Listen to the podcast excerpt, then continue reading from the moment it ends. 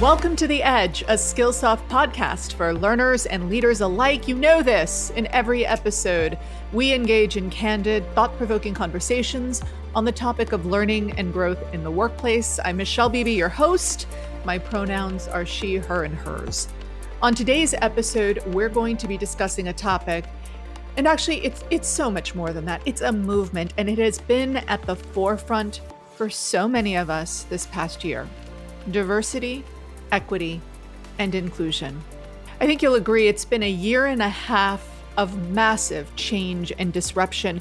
And I would argue that the point at which we find ourselves now is beyond anything we have a playbook for.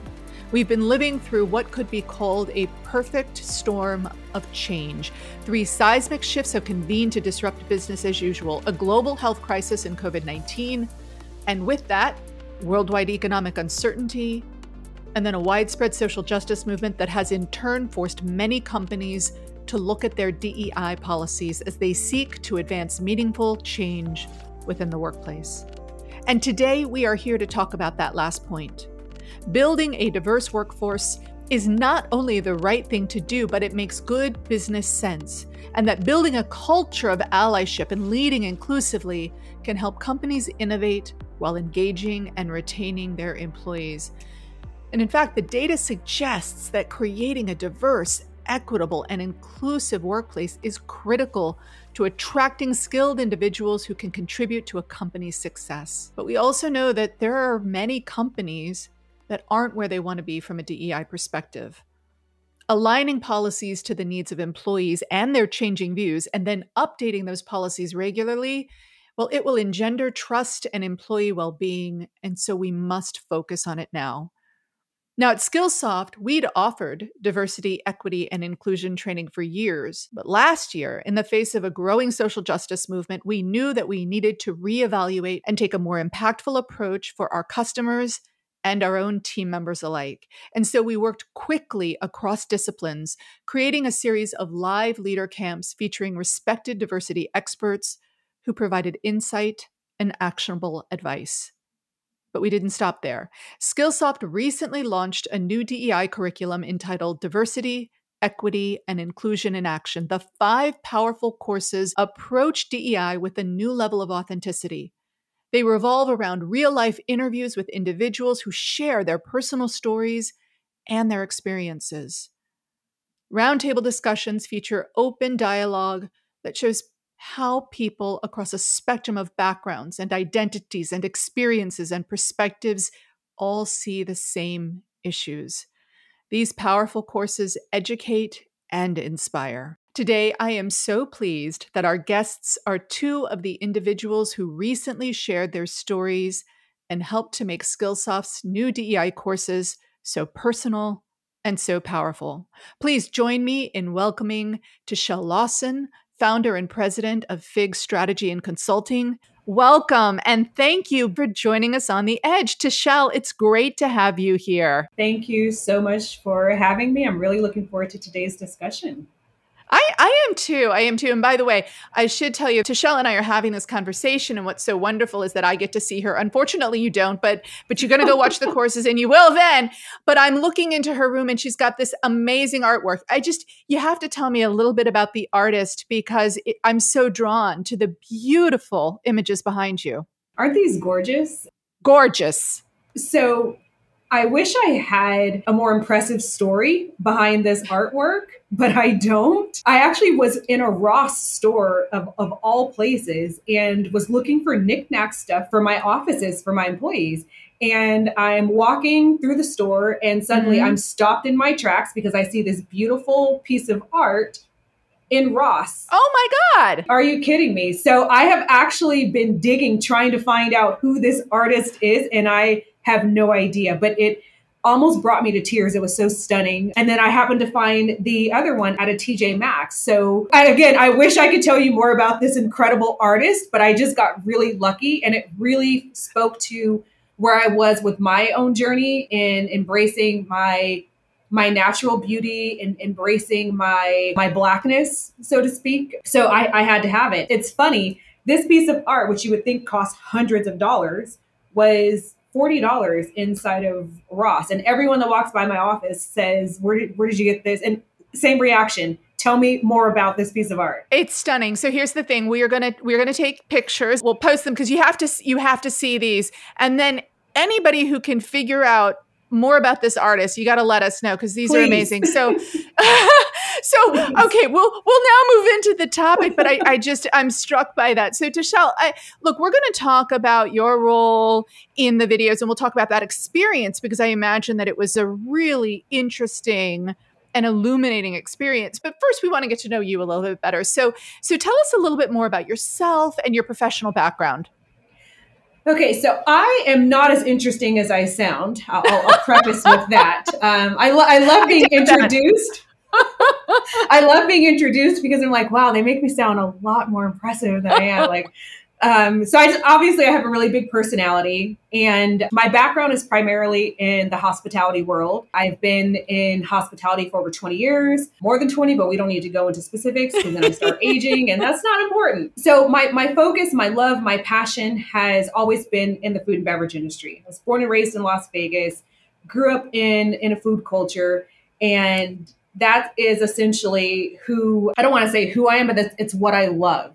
So I've worked with some of the most incredible, amazing, large brands that you can imagine Mercedes Benz, Louis Vuitton, uh, Red Bull, Heineken. Mm. And the thing that I loved about each one of them was their commitment to brand and how important they took that promise to. Mm-hmm. To their customers and to the experience. And that's where I live in, in this really odd, unique space of hospitality, food and beverages what's what's your promise like what are you what are you mm-hmm. telling people they're going to get and how are you delivering on that what's interesting is that in every role i've ever had i've always been the only black executive which mm. it's hard enough being a woman right mm-hmm. um, you you know that michelle it's hard enough being yep. a woman especially in a leadership or an executive role but add on top of that being the only black woman. That's definitely been been a game changer in terms of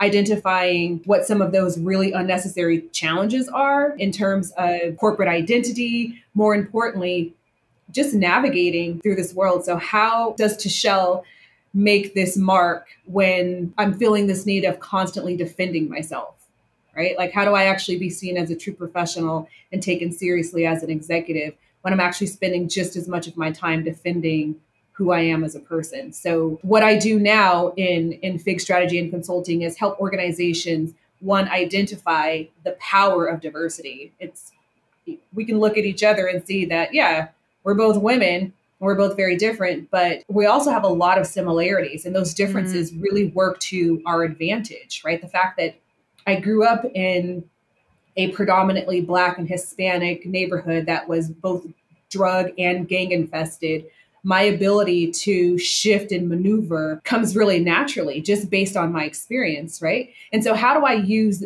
that experience to help Michelle and the team grow? Right. Right. Like, how, why does that have to be negative? Instead, it's a, it's a matter of, hey, we, we think very differently chances are our customers think very differently. So, what I do now is help organizations, first of all, acknowledge that diversity is powerful. Having people that come from different backgrounds, different education levels, just different experiences works to your advantage, right? Like just by acknowledging that everyone is different. And then taking that a step further, how do you communicate with these diverse audiences authentically? How do we remove the tokenism? How do we remove the, oh, yeah, let's just you know throw another black person into an ad campaign and call this diversity how do you actually start creating intentional messages so I love this because we're talking about a certified minority black owned and woman owned strategy firm, which I think is tremendous. And there's a lot that you are doing for a very diverse portfolio of clients. But I also know that that's not the only thing that you are invested in, and that you've got this wonderful organization called Sass Mouth. Can you tell us a little bit more about that? I can, and I'm going to preface this, Michelle, with if I get emotional, just bear with me because Sass is Sass is definitely an emotional one for me.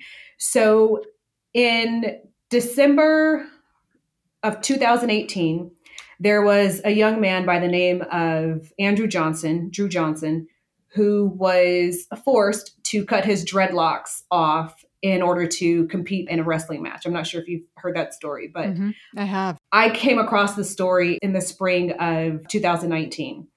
And watching that clip brought up so many emotions for me. I was literally in tears because it was so clueless and so thoughtless what they were doing to this young man without understanding very much about Black culture and the connection to hair. The referee actually referred to this young man's hair as unnatural, which is mm. insane.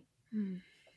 So I had also just began my own natural journey, and, I, and I'll, I'll, get into that in a, in a second. But I'm watching this and I'm getting incredibly upset. I'm very emotional. And the only thing I was focused on was the woman that was cutting his hair and the satisfaction she had on his face.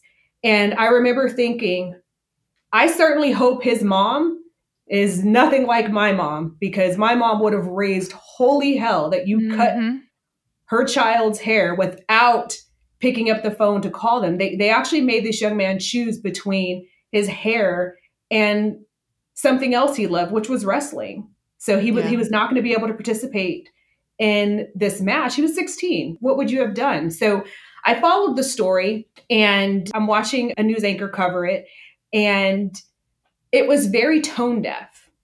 Mm-hmm. I should, this this was someone that did not understand why this was a big deal. Like why why are we making such a big deal about this boy's hair? And it was, it came across very dismissive, very cold. And that was was frustrating and hurtful as well.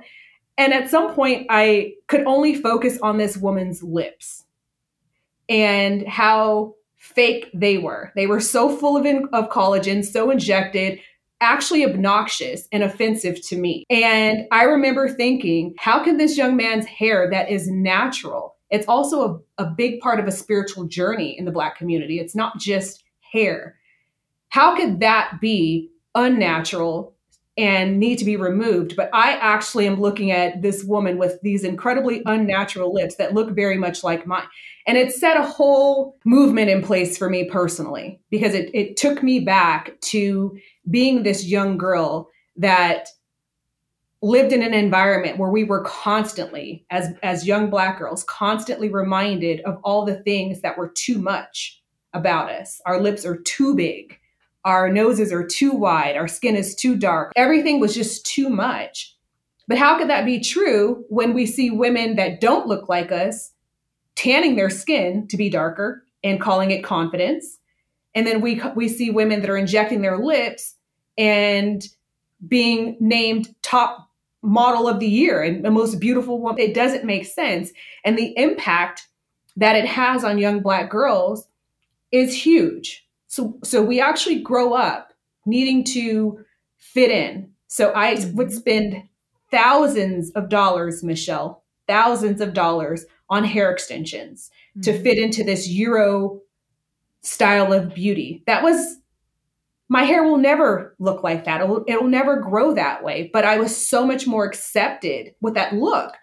And so when I started Fig, I was in business for maybe nine months and I decided that it was time for me to, first of all, I, I just started a business. I need to start saving money. so I stopped with the extensions. It was the craziest thing, Michelle. I did this style, it's called Mambo Twist. And it's just these long, big twists of hair. My hair is mm-hmm. really thick. It's it's really kinky. It's curly. It's it's wild. I have this it's big beautiful. hair.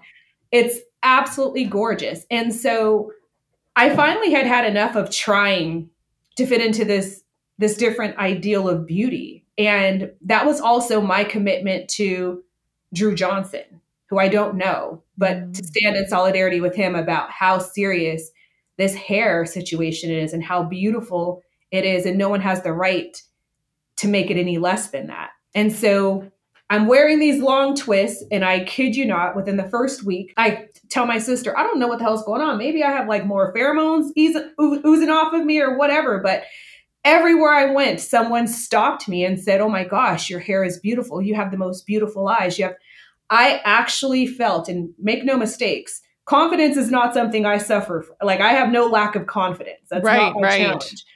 But something shifted. I I now felt my most beautiful. I now felt my most natural self because I was just embracing who I really am and what I really look like. And that journey has just evolved. So when I started Sass Mouth, it was designed to say, look, girl, if you want to wear the extensions, go for it. If you want to wear your hair natural, go for it. But what you don't need to do is adhere to someone else's standard of beauty anymore. And we know that you're beautiful, so beautiful that there is a tanning salon and like per every three miles in Las mm-hmm. Vegas right? I'm not going to a tanning salon.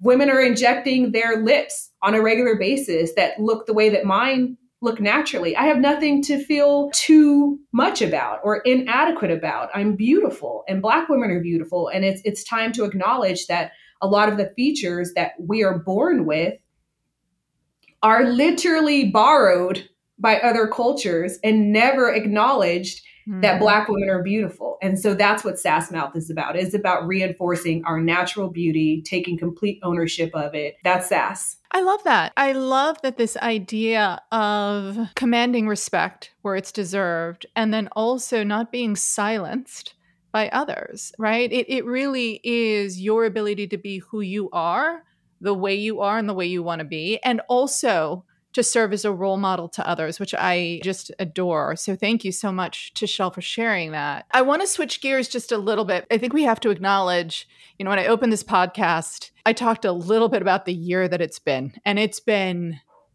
oh it's been it's more than a year it's been a year and a half of of wow we've seen a lot of change in this past year. How has it impacted in your from your perspective the perception of the commitment to diversity, equity and inclusion in the organizations with which you work? And along with that is how has it changed the way you're leading this work on behalf of some of these companies? That's such a great question and it's crazy to think that it's been 18 months now, right? Like when we actually look back and we're like, wait, no, it's it's been a while. Yeah. So a cu- couple of things.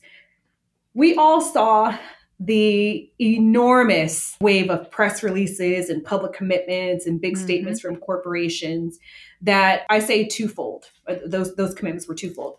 There were organizations that truly got it and said, okay, mm-hmm. we, we need we need to do better. And then there were organizations that jumped on the bandwagon and had no intentions of really following through. And then somewhere in the middle, there's a group that wants to do better but really doesn't know what to do and so they kind of just pass the buck. Where where I stand is accountability. Okay? That's my my position TaChelle's position, Fig's position, Sass Mouth's position is accountability.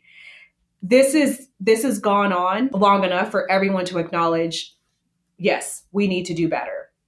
But what does that actually look like in terms of action? So we've had enough enough promises. Now we need processes, mm-hmm. right? So now where are we in terms of next steps? So what I do primarily with leadership is starting with the basics. What exactly do you expect for diversity, equity, and inclusion to do for your organization? The flip side of that coin is what happens to your organization without a diversity, equity, and inclusion strategy. It, it really is about acknowledging you only have two choices. There, there is no middle here. And luckily, I have worked with some small and medium sized organizations that the leadership, who for the most part are white men, say, I want to be inclusive. I want employees to feel welcomed, but I don't know what I'm doing. And that I think is the most honest, mm. right? It is, it's honestly how we move forward by saying, look, I want to do better, but I don't know what it is that I'm doing. I've had organizations say to me, well, I mean, we could just do that this work ourselves. And I'm like, right. So I'm assuming that you're also certified by Cornell University in diversity, equity, and inclusion, and you can go and speak to this work intelligently. Probably not. So it's not about being dismissive and we're going to just do this work ourselves by hiring more people of color. It is about developing a strategy and understanding what those experiences are, what equity truly means and how it's defined within your organization what you do need to do in order to create an inclusive environment and culture. That's where I think we are right now is is the accountability portion. We've got the promise. Now I want to see your process. I think that's fascinating. My guess would be that it's those organizations that are holding themselves accountable, whether it's through impact reporting or or something of that ilk and acknowledging where they still have to go are the you know they're the ones that are successful but where companies falling short is it when to your point they don't acknowledge that they need external help or is it that what they're doing is still in the realm of performative or it's still that well we have a diversity equity inclusion program training and every year you have to take it again so it's you know we're doing our job kind of status quo or is it all the above? It's all of the above. I i truly believe that in order for us to move forward and make major major strides diversity actually needs to be tied to performance mm-hmm. right it has to be tied to performance and in leadership it needs to be tied to your bonus there needs to be some sort of real action that is going to motivate this individual, this leader to to take this serious. Because essentially what we what we're seeing is that hey, we have a diversity, equity and inclusion department. Okay, great. You were one of those companies that pledged to a total of $50 billion in diversity, equity, and inclusion commitments last year. Yet only 250 million has actually been spent. That's less than mm. one hmm. half of 1%. So, what's the plan for your diversity, equity, and inclusion department? Because if it is the same old, same old training that you go through, to your point, once a year, if it is saying, hey, we need to make sure that we have, you know, 12% minorities, but 10% of them are represented in labor positions or entry level positions. They're right. not represented in leadership or councils or board positions then how effective is is that truly? If we are saying look this is a matter of we're going to create this internal board and we're going to get together and we're going to talk about diversity. Okay great. Again where's the process? What happens after you you have that conversation? Where does diversity make the most sense within your organization that's number 1 where is the equity the lowest in your organization, right? Mm-hmm, where where does that mm-hmm. equity investment need to really be made within your organization? That would be number 2. And then inclusion. What we're also seeing or what I'm also seeing is you know, we have some organizations, one that I'm currently working with that has focused so much on trying to make their employees of color feel included that they're now excluding their employees that are not of color so mm. that's not inclusion, right? So you can't include TaChelle at the expense of Michelle. That's not how this works. So there needs to be a process, there needs to be strategy, there needs to be goals that organizations need to actually adhere to and understand that this is not a sprint.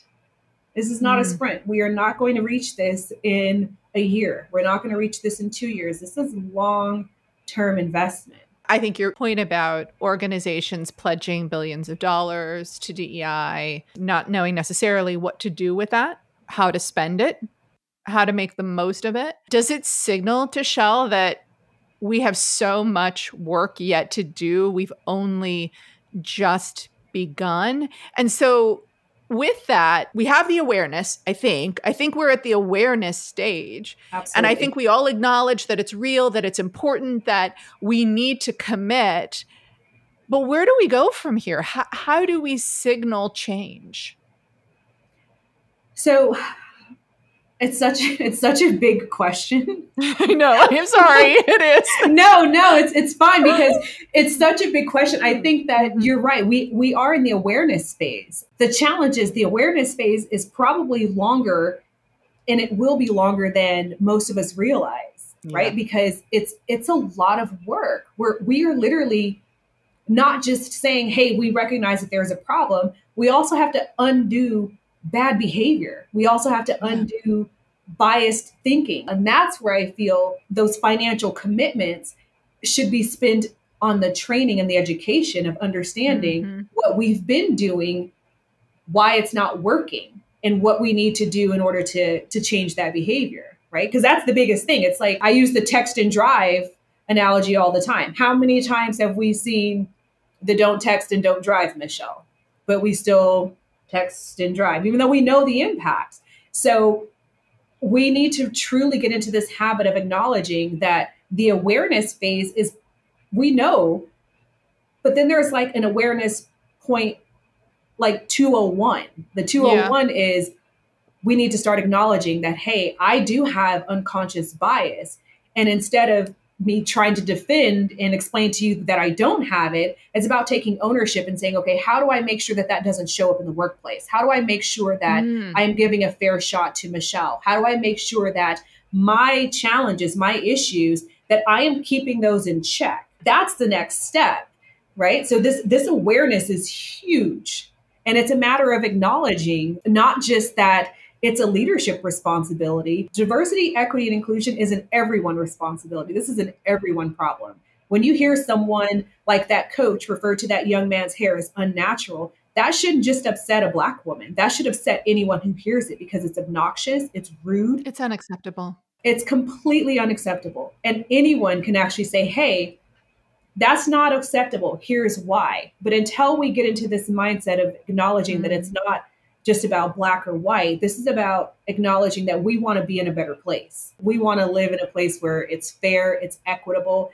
And my goal, my big, big, big goal is that one day we don't need diversity and equity inclusion departments. It becomes normal. We don't need to have someone focusing on making sure equity is taking place. It becomes the norm. I love that. And until then, I think it's absolutely critical that we invest heavily in these areas because it's going to take a while. And I think we recognize that. But I, I do believe, and this is just sort of maybe I'm the optimist, but I do believe that there are a lot of people who are willing to put in the hard work because that's what oh, it yeah. is. It is a lot of hard work.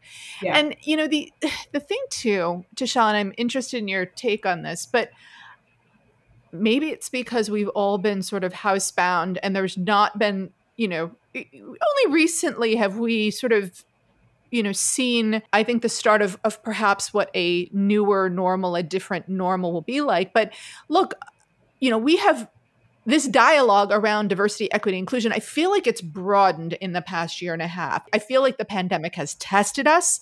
I feel like it's challenged us.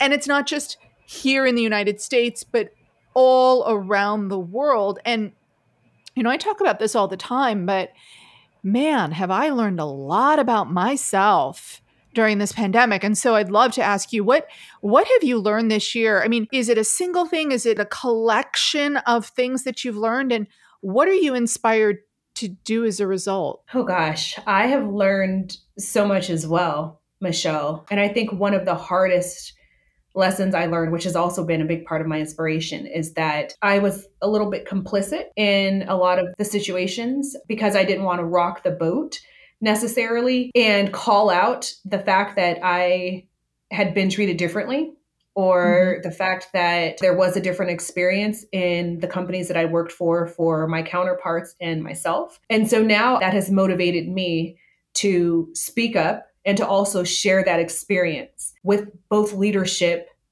and just organizations in general. I'm now using my experience to help organizations be better because you are absolutely right. There are plenty out there that are truly, truly committed. They just don't mm-hmm. know where to go.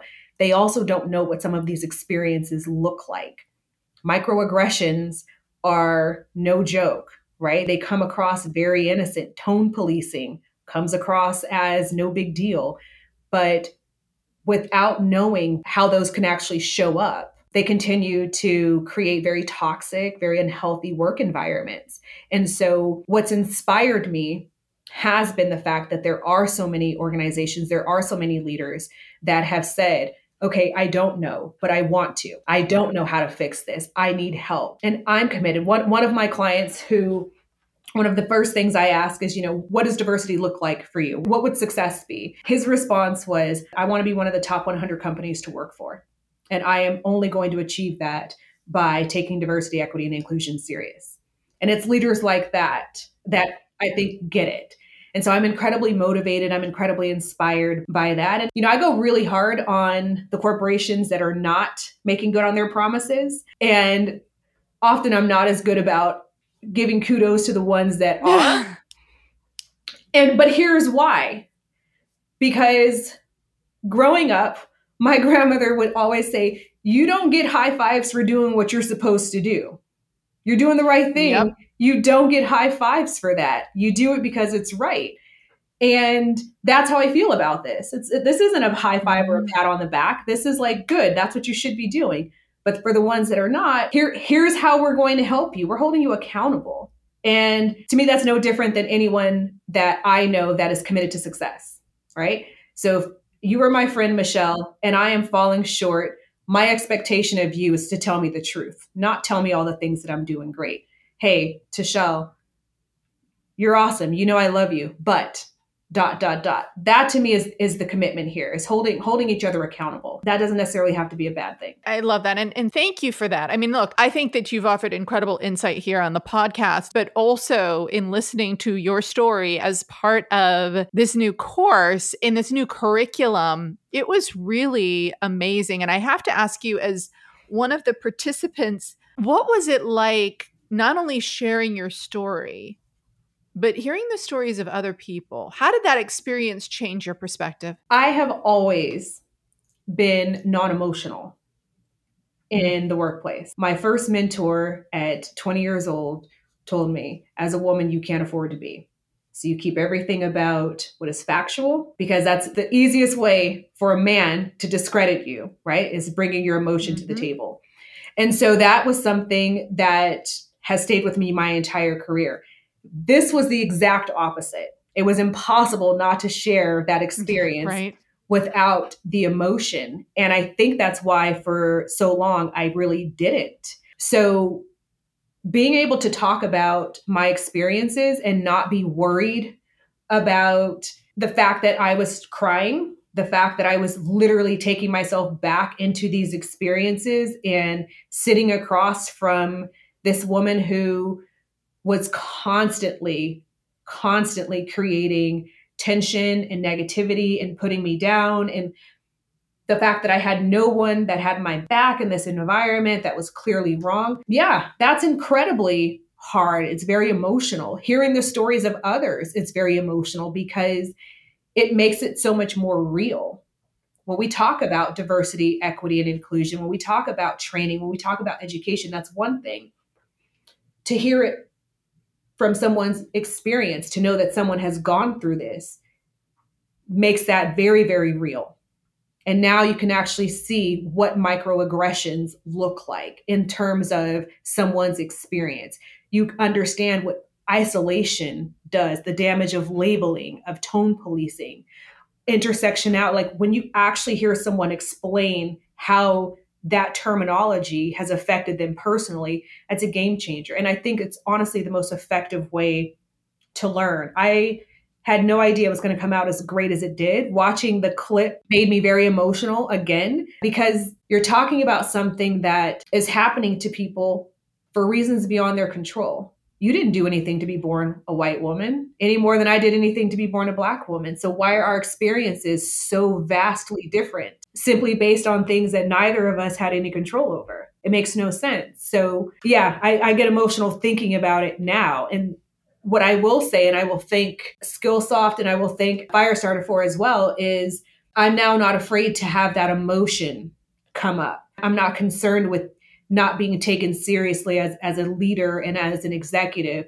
by being emotional about something that was very hurtful that is very hurtful. Yeah. Uh, look, I watched it. It was hard not to get emotional and it wasn't my experience. Sure. But but here's the thing that I think that amazing course has done. It has helped us all reflect on a shared experience, on others' experiences, no matter which side we were on because let's face it, there are people who have bias who are utilizing microaggressions and they may not even know it or they may not understand the impact and perhaps in some way we've been able to help by bringing this course to bear for so many people. And so I really want to thank you for not only participating, but being so vulnerable and for sharing all that you did. And look, you know, so much of effective and meaningful DEI learning revolves around listening And so it's been great to hear you today share with us. To continue this theme, I have one final question for you. Sure. And it's something, look, I asked all our guests since I started The Edge. This was my means of coping at the beginning of the pandemic. And it's funny because it's a three parter, but you already answered part one. So, in starting with you, it's, you know, what have you learned about yourself through the pandemic? I love this. Be better, speak up, share your experiences. But I guess the thing that I would then go on, because it's again, three parter, the second part is how are you applying what you've learned in the flow of your work and life? And then that third part is, what advice would you give to others based on what you've been what you've learned and what you've applied? So again it's it's what have you learned about yourself? And and you were kind enough to share that with us but how are you applying and what advice would you give to others right now? I'm applying dei i'm applying this to my life. Look i believe that we all have different things that affect us differently. So right now of the dei i am more focused on inclusion like that is, mm-hmm. that is where my my focus is. And how I do that is one by showing up and making sure that one my team knows that no matter what happens, my door is open. That I celebrate mm-hmm. the fact that they mm. all come from different areas. I have an employee who's turning 75 next next month I have an employee who just turned 21 and everything in between there, right? So you can imagine what these what these meetings are like. And it is important for me that we all respect each other's experience, each other's journey, and that we learn from one another. So, how I'm applying it is through action. It is through making sure that my team knows that I see them, that I respect them, that I care about them beyond what they do for me at FIG, beyond what they do for me at Sass. And the second part of that is also making sure that my clients, making sure that they know, uh, and this is going to sound really tough, but that's who I am. You don't hire me because I'm a Black woman. You hire me because I am the best at helping you solve this problem. That's inclusion. And so that's how I'm applying it to my life right now. And my advice for anyone would be diversity, equity, and inclusion has it has changed business. It really has. And I think the most solid piece of advice is understanding which part speaks the most to you. Is it digging mm-hmm. into diversity and understanding that more? Or is it the equity part or the inclusion part? Because trying to take it all at one time can be very overwhelming. So, focusing on what actually speaks and connects with you the most right now and invest in educating yourself. Ask questions, read books, join webinars, listen to podcasts. Don't try to take it all on at one time. It's too deep, right? So set yourself up and just pay attention to what's currently speaking to you the most. You know, for the longest, diversity has become a major part of what I do with FIG, right? We are a diversity strategy firm, but inclusion is the area that I feel the most passionate about. And so that would be my advice. I love that. TaChelle, thank you so much. What an incredible, powerful, and, and frankly enlightening conversation I just had with TaChelle. And, and I want to pause here for a moment because there is so much more to come as we pick up next time when I'll be speaking with Stephanie Wade, a political organizer, transgender advocate, educator, speaker, and former field representative and veterans liaison to U.S. Congressman Gilbert R. Cisneros Jr. I'm Michelle Beebe. This is The Edge, and until next time, be well.